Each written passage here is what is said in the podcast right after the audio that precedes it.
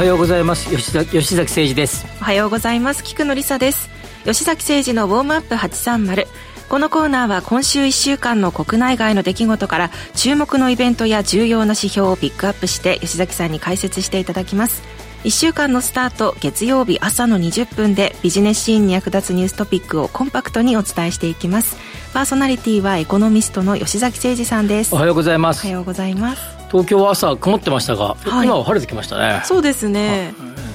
うん、雲の間から日が差してきてるような。ような感じですか、はい、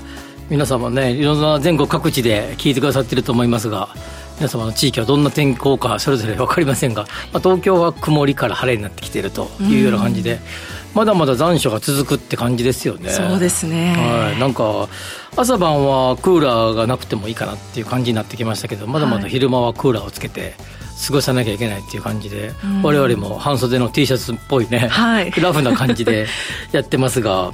局内を見ても大体多くの方々がまだまだ真夏の格好ですよね。そうですね。ままだこう長袖を着ようっていう気にはならない気温ですね、ね、あの今週ちょっとあの仕事で北海道に行くんですけど、はい、あの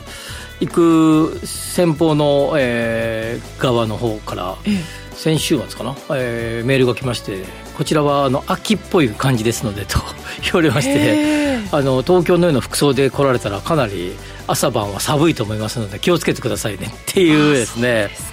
えー、メールが来ましたけれども、まあ、日本列島は北から南まで結構長細いので、もう、えー、場所によってはもうすでに秋の様相という感じですが一方でえー、東京やお、えー、大阪みたいなね。昨日僕、えーと、昨日じゃ先週末大阪いましたけど、はい、めちゃくちゃ暑かったですね。やっぱりそうですか、はい。まあ、ここから季節が一気に秋になってくるっていう感じで僕夕方の番組こう、ね、月曜日とか水曜日とかやってますけど、はい。えー、6時ぐらいに局を出るともう暗くなってきてね。あ早くなりましたね。早くなりましたよね。もうだんだんだんだんあの日の日の加減はもう完全に秋の様相ですが、うん、まだまだ気温はえー、夏の様相というような感じで、まあ、こういう時が一番ね風邪ひきやすいんだよね。ああそうですね。朝晩のね気温の差が出てくると、はい、なので気をつけていただきながら、まあ、爽やかな秋を楽しんで、えー、いけるような気分で番組を進めていきたいなと思います。それでは8時49分までよろしくお付き合いください。このコーナーは不動産業界に新しい風を吹き込むゲイツの提供でお送りします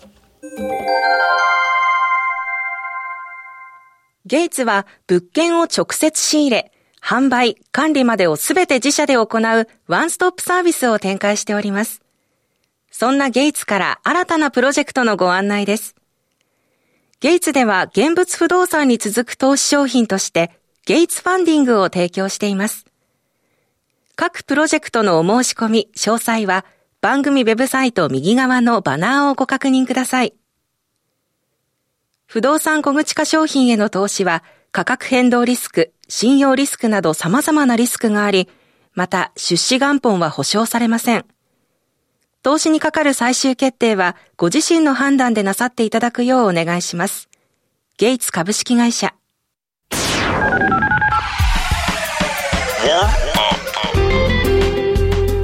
それでは9月17日まで今週1週間の主なイベントスケジュールです。まずは12日火曜日です。アメリカではアップルが新製品や新サービスの発表会を開きます。ここでは iPhone15 と次世代 Apple Watch が披露されると予想されています。iPhone をめぐってはここに来てアップルの売り上げのおよそ2割を占める中国で政府機関や国有企業の職員を対象にした iPhone 使用禁止の動きがあります。先,、えー、先々週か。えー、iPhone が壊れまして、はい、買い替えたんですけど、はい、iPhone14 に、うんうんうん、14あ違う違う14かに買い替えましたがその時買い替える時に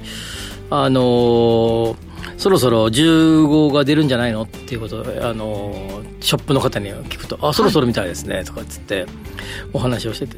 出てから買い替えようか今買い替えようかすごく迷ったんですけどまああの壊れていたのですぐ使わなきゃいけないこともあって、まあ、結局買い替えたんですけどその時に店員の方がでも15はなんかあの機機材機種によっては30万近くするみたいな噂ですよで、まあ、その方は言ってましたけど、まあ、実際どうかは発表されてないんで、はい、分かりませんが、まあ、円安の傾向物価高の傾向、まあ、いろんなことが相まって、えー、iPhone15 はかなり高そうというような噂がちらほら聞こえてきますので、えー、まあ、だから14ぐらいでちょうどいいのかなとか思って 買い替えましたけど、まあ、あの世界が注目している iPhone15、えー、の発表ですけれども中国はね、まあ、今回一部で規制をかけるという話、まあ、大々的にこのニュースは流れてましたけれども、うん、まあえー、ここでも米中対立かというような状況ですよね。13日水曜日です。国内では8月の企業物価指数が発表されます。後で解説をさせていただきます。また国内では早ければ13日にも岸田総理が内閣改造と党役員人事を行います。岸田政権下では去年8月に続き2回目の内閣改造と党役員人事になり来年行われる自民党の総裁選での再選を睨んだ動きとみられます。えー、っと今は岸田総理はインドですか。あのサミットはい言ってましたよね、はい、で帰ってきてからやるって言ってましたけれども、まあ、昨日、えー、夜速報みたいな形でやること正式な発表みたいな、うん、えー、ことになってましたけれども、えー、なんていうんですかね。まああの総総裁選を睨んだ動きそれそれだけでやられてもちょっと困るなっていう感じはするよね。そうですね。やっぱそれを大臣にふさわしい、えー、それまでのその分野における、えー、ある程度実績ある方をつけてほしいなというふうに思いますので、うん、まあ、いわゆる待機組と呼ばれるですね。それまで、えー、まだまだ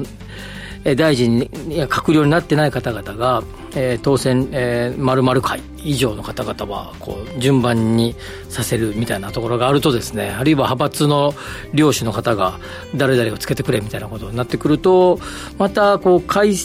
総裁選を睨んで、えー、動きするんだけどそのことが政権の足を引っ張る可能性ね失言が出たりとかね、うん。いうことがないようにしていただきたいなというふうに願いたいものですね。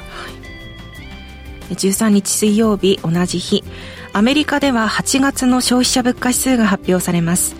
このうち価格変動の大きい食品とエネルギーを除いた指数は1年前と比べてプラス4.3%程度と5ヶ月連続で上げ幅を縮める見通しです。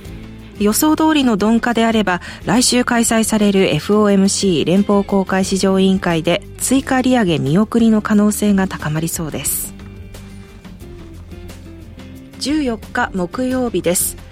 国内では7月の機械受注統計が発表されます。このうち設備投資の先行指標となる船舶電力を除く民需は電子通信機械や工作機械などの受注減少で前の月からマイナス1.0%程度と2ヶ月ぶりにマイナスとなるものとみられます。原材料高や中国経済をめぐる不透明感などから先行きの機械受注も回復ペースが緩慢なものになる見通しです。同じ日 ECB ヨーロッパ中央銀行が理事会を開き金融政策を発表します。足元で発表されているインフレ関連指標が強弱まちまちで追加利上げを行うか見送るかで見解が分かれています。この結果に加えて域内経済が減速傾向にある中で今後の政策の見通しについてラガルド総裁の会見にも注目が集まります。これはあの、まあ、追加利上げを行うか見送るかで見解が分かれているというところで、まあ、結構えー、あんまりだからこうこうなりそうだっていうのは発表あの皆さん予測がバラバラというような状況で、はい、えー、その中その背景にあるのが、えー、インフレ関連指標が、まあ、日本もそうですけどねアメリカもそうだけど、まあ、意外とこう現在バラバラなやつが多くて、このす、同じような傾向がなかなか見見て取れない。さらに、えー、ヨーロッパというか EC EU の域内では国においてもバラバラな状況があるので、まあ、そうなるとヤカルト総裁の会見が、まあ、どんな方向でいくんだみたいなところのコメントをおそらく今週はこれ結構注目が集まるんではないかというところですよね。まあ、見えにくいので、どう考えてるんですか？みたいな、そんな雰囲気ですよね。はい、はい、14日木曜日同じ日、アメリカでは8月の小売売上高が発表されます予想外に個人消費の力強さが示された前回7月の反動でそこからプラス0.2%程度と伸びが鈍化する見通しです。15日金曜日です。中国では8月の小売売上高が発表されます。1年前と比べてプラス3.0%程度と4ヶ月ぶりに上げ幅を広げるものとみられますが予想を下回る結果が続いていることから反転した場合でも個人消費の大幅な回復は見込めないと考えられます。かなり厳しそうな状況の数字がいっぱい出てますからね、はい、不動産を中心に厳しいような状況が続き、えー、若年層のえー、失業率も高いというところですのでね、うん、まあ、そういう意味でも、えーまあ、ちょっとこれ注目の数字ですね。はいここまで今週1週間の国内外の主なイベントスケジュールをお伝えしました。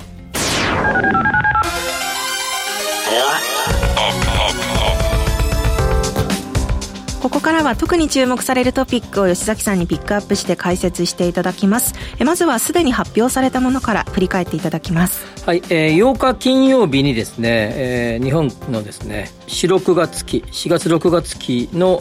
GDP 国内総生産の二次速報、えー、二次改,、えーと、改定値がですね発表されました。前の3か月と比べて年率プラス4.8%程度とプラス4.8%と速報値の6.0%から下方修正されました。お下方修正か。っていうような数字の、なんかまあ、おそうだったんかいということで、うん、まあ、これはあの法人企業統計がここで、えー、速報では加味されませんので、二次速報では加味されるということで、まあ、それがどうだったのかということで、まあ、ここではまあ、速報から、えー、この二次速報、まあ、二次改、えー、速報、つまり改定値にはですね、まあ、動く、動くことがおあ、まあ、往々にしてあるんですが、はい、まあ、今回はまあ、意外と動いたなっていうような状況です。うん、えー、その、えー、内訳を見れば、えー、さっきの企業法、えー、法人企業統計の結果により、設備投資が、えーまあ、ゼロでカウントされていたところがマイナス1%というところと、はい、えー、個人消費が、えー、予想、えー、速報値から少しマイナスに触れたというところですよね。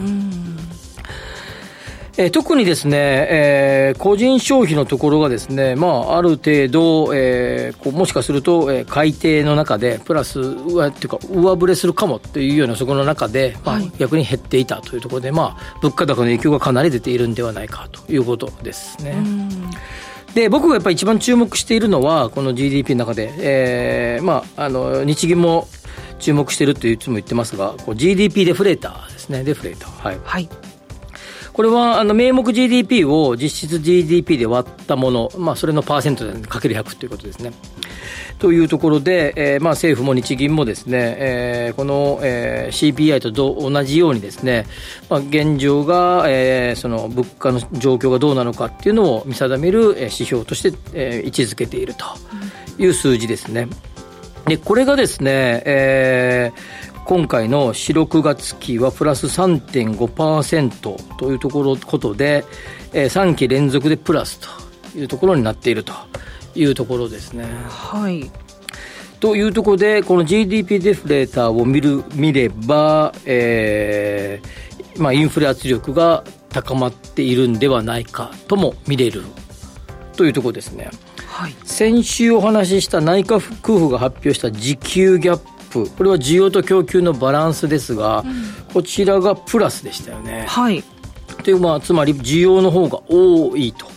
いう数字でした、うん、さらに GDP デフレーターもプラス3期連続でプラスであまあまあインフレ状況じゃないっていうような数字なんだけど、ね、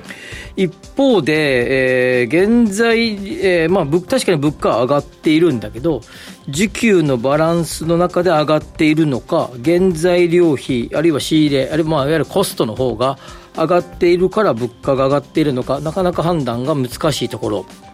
というところで、えー、もう一つの時給ギャップが日銀から発表されますがこれが10月の第3営業日ということですから、まあ、月初に発表されるわけですね、えー、まあ、この数字なんかを見れば、えー、この、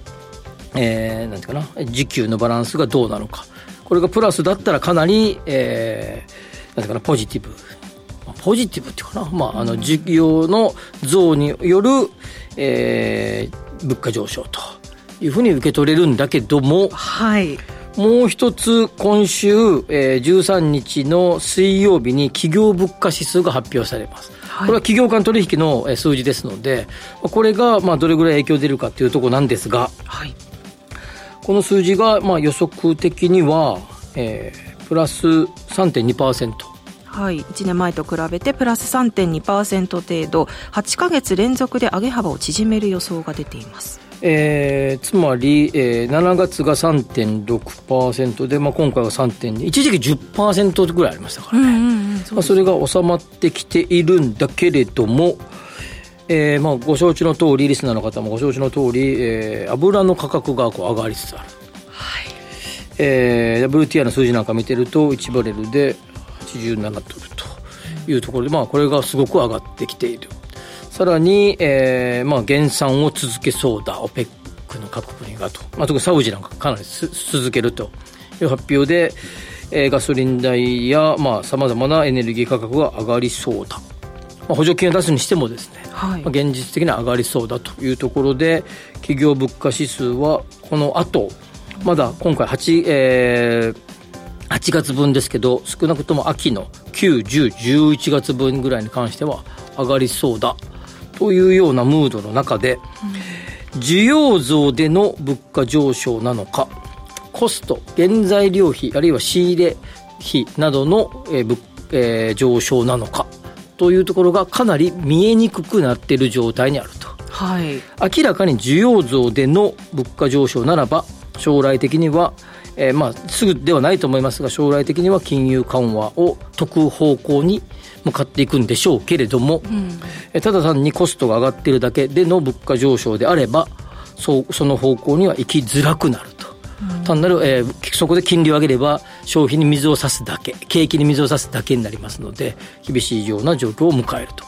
ものすごく数字だけ見ればさっきの ECB の指標がまちまちとありましたけど、ね、似たような状況になってきていると。似たようなっていうか、まあ、見えまだまだこう判断がしづらい状況にあると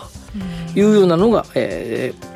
今の数字ですが、この8月の企業物価指数が13日の水曜日、そして10月の